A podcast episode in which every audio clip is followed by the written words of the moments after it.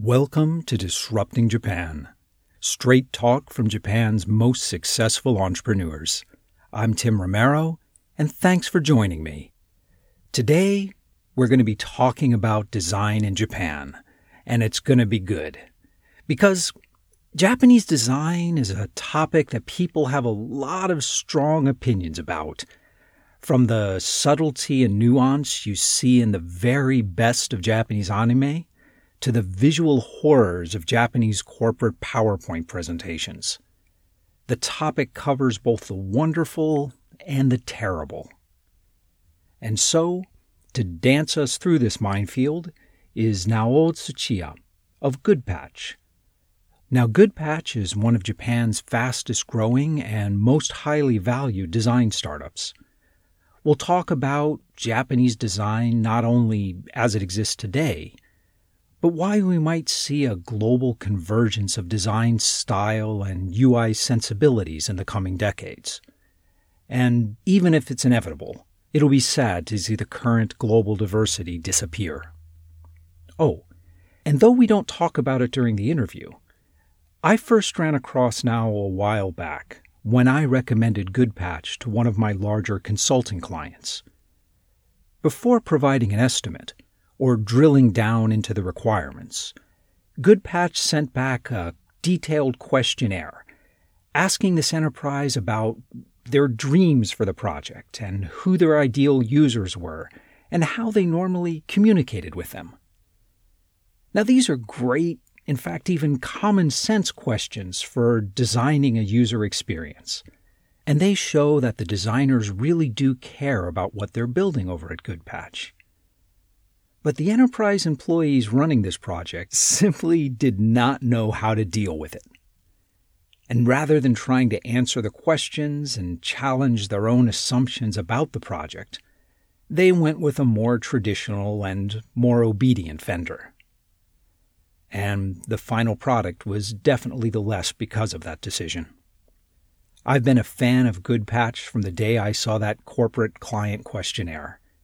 But you know, Nao tells this story much better than I can. So let's hear from our sponsor and get right to the interview. Your journey to success in Japan will involve some twists and turns in trying to navigate new terrain, planning the safest, most effective way through on your own can be overwhelming. The Carter Group have been using market intelligence and research to guide Japan entrance for decades.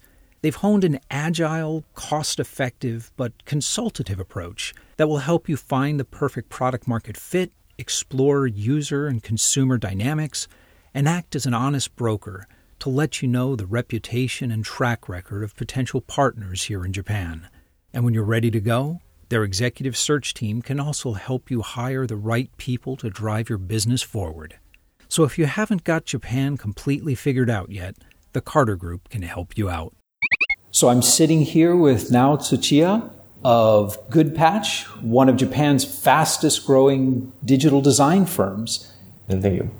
Now, normally I avoid service companies because the demand for like uh, web and mobile app design, this demand rises and falls with venture investment.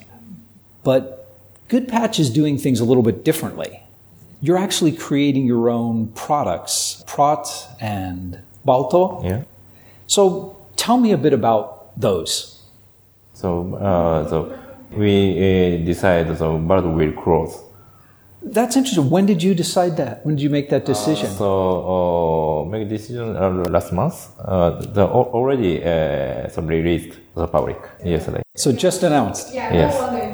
Sorry about that. A little later on, let's talk about why you made that decision and the the challenge of product versus service. Oh, okay. Because I think that's really important.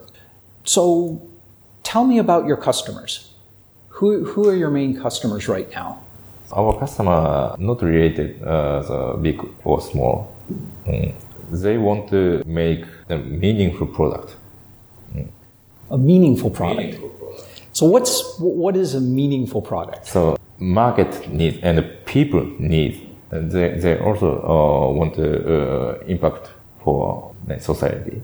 So not not just making money. Yes, not only they have to uh, be profitable, uh, of course, mm. but uh, not only. Uh, it's it's interesting. One of the companies that I I work with actually sent you um, a a request. They wanted to work with you, and what was interesting is you sent them back a very detailed list of questions. Mm. Not about their product, but like about their vision and, and how they wanted to, to what the relationship was with their customers. And I've got to say, it sort of scared them off. They, they didn't know how to answer. It. So, so when you say companies that just want to make money versus having a, a vision for a better society, mm. let's dig into that. So what is, what does that mean? Because I think most people, whether it's a company or an individual, mm. they think they have a vision. They believe they have a vision. Mm. So how do you tell the difference between a company that, that has a vision and wants to make money and a company that just wants to make money? Company uh, has a strong vision. So then they have the passion, strong passion. Uh, I, I feel, uh, if I can feel uh, the passion that I want to work uh, then. D- does that mean you're usually working with startups? My image of large Japanese companies isn't very passionate. Mm. But yeah. does that mean you're mostly working with startups or do you work with big companies who have passion as well? The big company uh, has the passionate people. I don't know, a few people. so,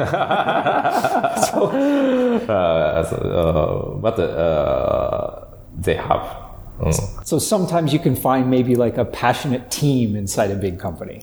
Yes. Okay. yes, and uh, we send a message at the full market. Are you approaching people you want to work with, or here, here was a blog and a blog media. And so you attract people you want to work with. yes, we attract uh, kind of people we want to uh, work with. Okay, that makes sense. Well, listen, before we talk more about kind of the Goodpatch story and why you changed from product to pure service, I want to back up and talk a little about you. Hmm? You have a rather interesting history. So you left college for health reasons, and after you recovered, you went back to school, Mm. but decided to quit again. Mm. So why is that? When uh, I was 21 years old, I had a very big uh, health emergency. Then I felt tomorrow cannot come. So you just thought there were, you were worried you were actually going to die, or you were just worried about your future in general? So I actually was uh, worried about dying. I cannot arrive a long time. I felt that time. Yeah. Okay. So after you recovered and you went back to school for a brief period of time, you, you moved to Silicon Valley Yeah. to, you know, as they say, follow your dream, but you moved to Silicon Valley to, to learn. And uh, you even worked at, at btrax for a while. So what did you learn in Silicon Valley? How manage multiracial people and uh, how to work Valley people. Why Silicon Valley? I thought I I have to go to Silicon Valley. It's uh, the gut? But at that time, you didn't speak English at all. Yes. So, what did you learn there? So it so work environment are different and uh, people multinational people. So Japan is only Japanese and uh, I felt most uh, impressive things is weather. The weather? Weather. Okay. So maybe uh, so uh, Silicon Valley. Uh, the, so I so I, I was wondering uh, why talented people and uh, so smart people go to Silicon Valley. Mm. Uh, when I lived uh, in Japan, so I, I don't know what uh, when uh, I went to, uh, I lived uh, Silicon Valley, I understand uh, just with so the clear sky, the blue sky, and uh, uh, comfortable temperature. Yeah. Yeah. Okay. so Uh, but so very, very nice weather, yeah, uh, especially if you like fog in the summer times. yeah. But you left and came back to Japan and started your own company. When I worked uh, to San Francisco, uh, San Francisco is very popular uh, startups. Many startups uh, launched. Uh, Oh yeah, more in San Francisco than probably the rest of the world put together. yes, uh, the 2011, the spring. For example, uh, Uber. That time, uh, maybe Uber uh, has only around 10 people. Airbnb has only uh, 30 people. Right, right, Instagram, Instagram has only 10 people. right. That that first generation of cloud-based Yes. startups was just getting started in Yes. 2011. Yes, very small startup, but the uh, fast growth. Yeah. The uh, in the uh, five years. But in 2011, so Silicon Valley was the, the startup boom was moving along fine. It was growing. yeah. But in 2011 in Japan, things were still pretty slow for startups. Yes. It was it was before the boom really started. So why come back to Japan and start a design company at that time? I impressed Silicon Valley and San Francisco startups. Uh, they uh, knew uh, the importance of design, the UX and uh, UI. So they put uh, so much effort. So uh, they were aware of uh, user-centered design. Okay. Let's talk a bit about design in Japan. Because I, I think the idea of user centric design is it is new in Japan. Design in the in the West and Japan is very different. Japanese design tends to be very crowded and Yes. a lot of information dense. Uh, so like uh, Rakuten, uh, Yeah. uh, uh, advertise. Right. So, yeah, Or, or Japanese PowerPoint presentations yes. are just very loud. So uh, my question is, does that kind of design, does the crowded design, does it work better in Japan? Are these designs like A-B tested or is it just convention? in that time, people want a, crowded design. But 2008, the Apple released uh, iPhone. Uh, the iPhone changed everything. So the interface very simple. Japanese people bought iPhone. Uh, many people. That's, that is really interesting because I think iPhone is the most successful consumer device in history. Yes. I mean, Android, it's similar UX UI. Yeah. Yeah. Do you think that because of the iPhone, that we're heading towards kind of a global UI standard? Yes, iPhone changed the whole concept. Apple reinvented phone. Ne? For example, yeah, new Japanese e-commerce sites, are they more likely to use the cleaner Apple-inspired designs? Maybe, for example, ZOZO Town, a little bit the clean. And uh, Rakuten, Rakuten uh, website uh, is crowded, but the smartphone application is a little bit clear. Interesting. So there is a there is a change. The PowerPoints are still horrible. I don't know. But it's it's it'd be nice if the online design is changing. yeah. Do you think that is filtering into broader design sense in Japan? Is it changing graphic design and print design also?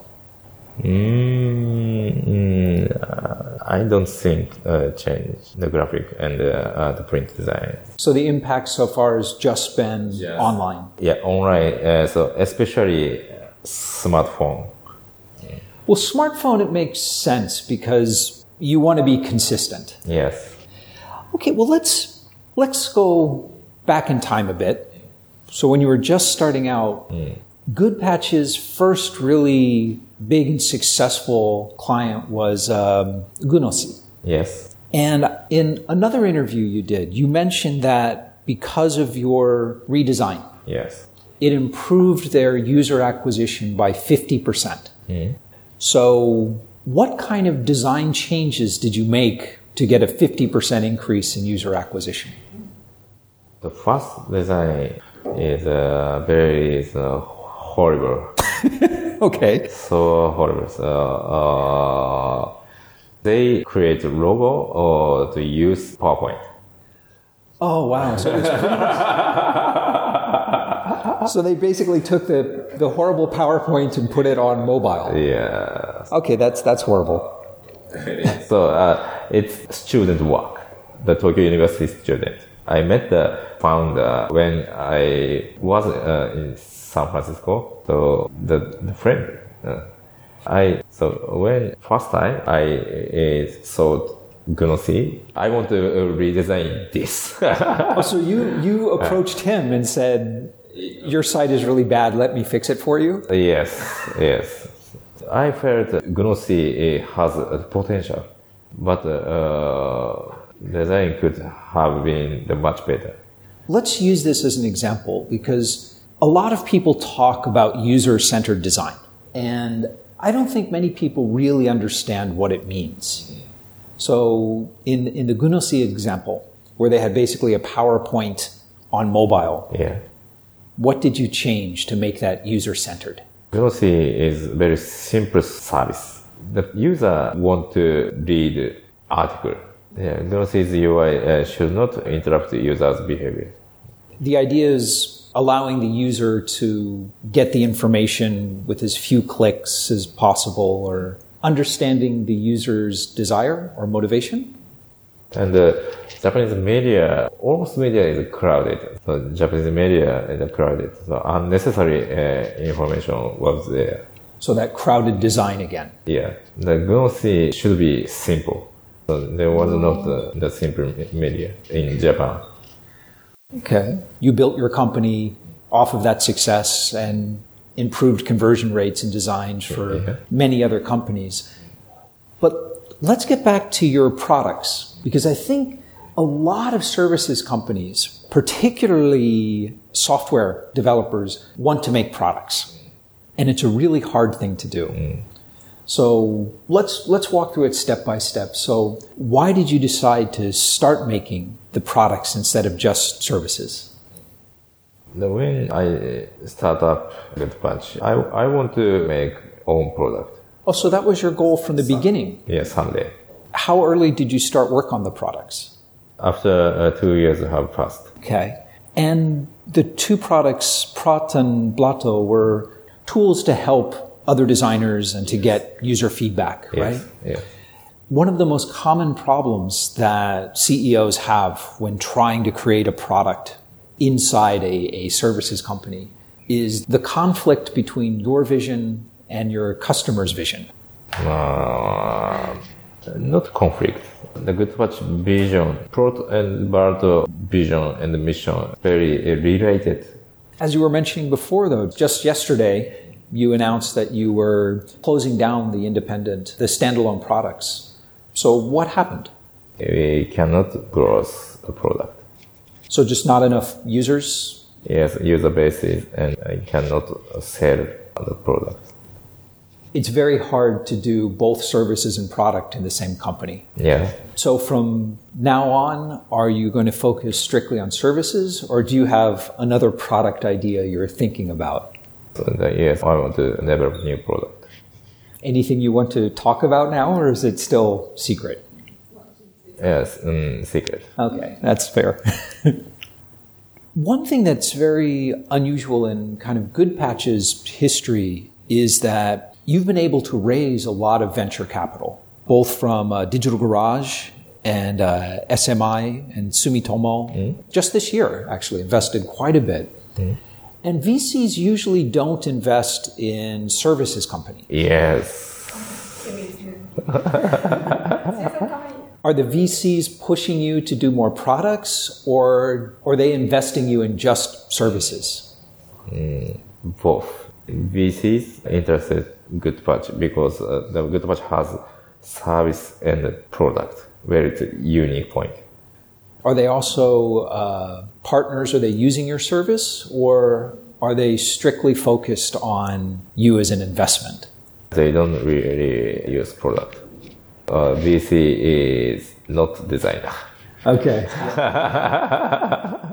so are they? They're probably pushing you pretty hard to do another product. Uh, yes. Yeah, that makes sense.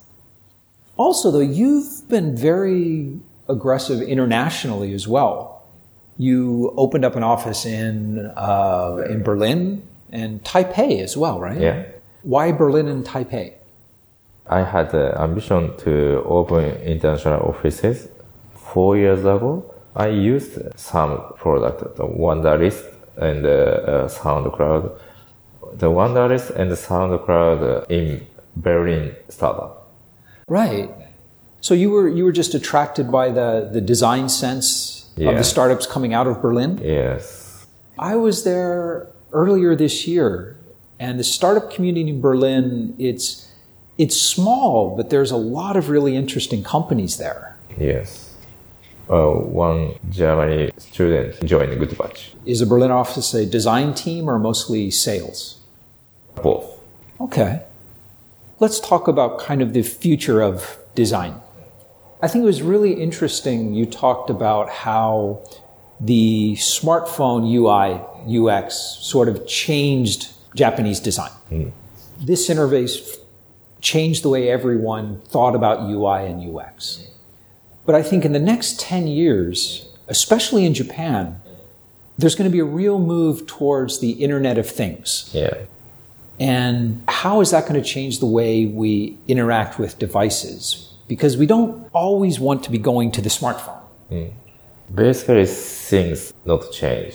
We focus user experience. We design the experience. So regardless the devices, we focus on user experience.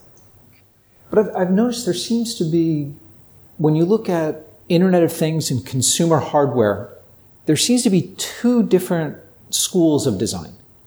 So a lot of Japanese, if you look at, for example, Panasonic or Sony, mm-hmm. their devices tend to be more and more complex design. Mm-hmm. Display screens, more features, more functions. And the other school seems to be the device will have one button, mm-hmm. and then the complicated things are managed on the smartphone. Do you see one of these two schools as winning, or do you think that they'll keep going independently? Depends on the context. Depends on the, what the users prefer. So no, no definite trend, but very much sort of a case by case basis. Yes. Yes. Do you have any advice for foreign companies coming into Japan? Do, should they rethink the way their websites are designed? Is there something they should be thinking about in terms of design? So very many foreign company failed in Japanese market. Yeah. Very so Japanese is a very unique market. One thing uh, is they should collaborate the Japanese company. They need Japanese context. So when you're saying collaborate, do you mean they should have a joint venture partner or just they should engage a Japanese design firm or what, what level do you think they should? Mm, joint venture is very powerful, but uh, uh, the partnership with a Japanese company. Okay. Do you have the same advice for Japanese companies going to the US or to Europe? should they try to partner or should they redo their design? I cannot say. uh, Berlin office is successful because the leader there is excellent. Okay, so you, you were able to get to build the right team or the right person to build yes, the right team. build the right team and the right person.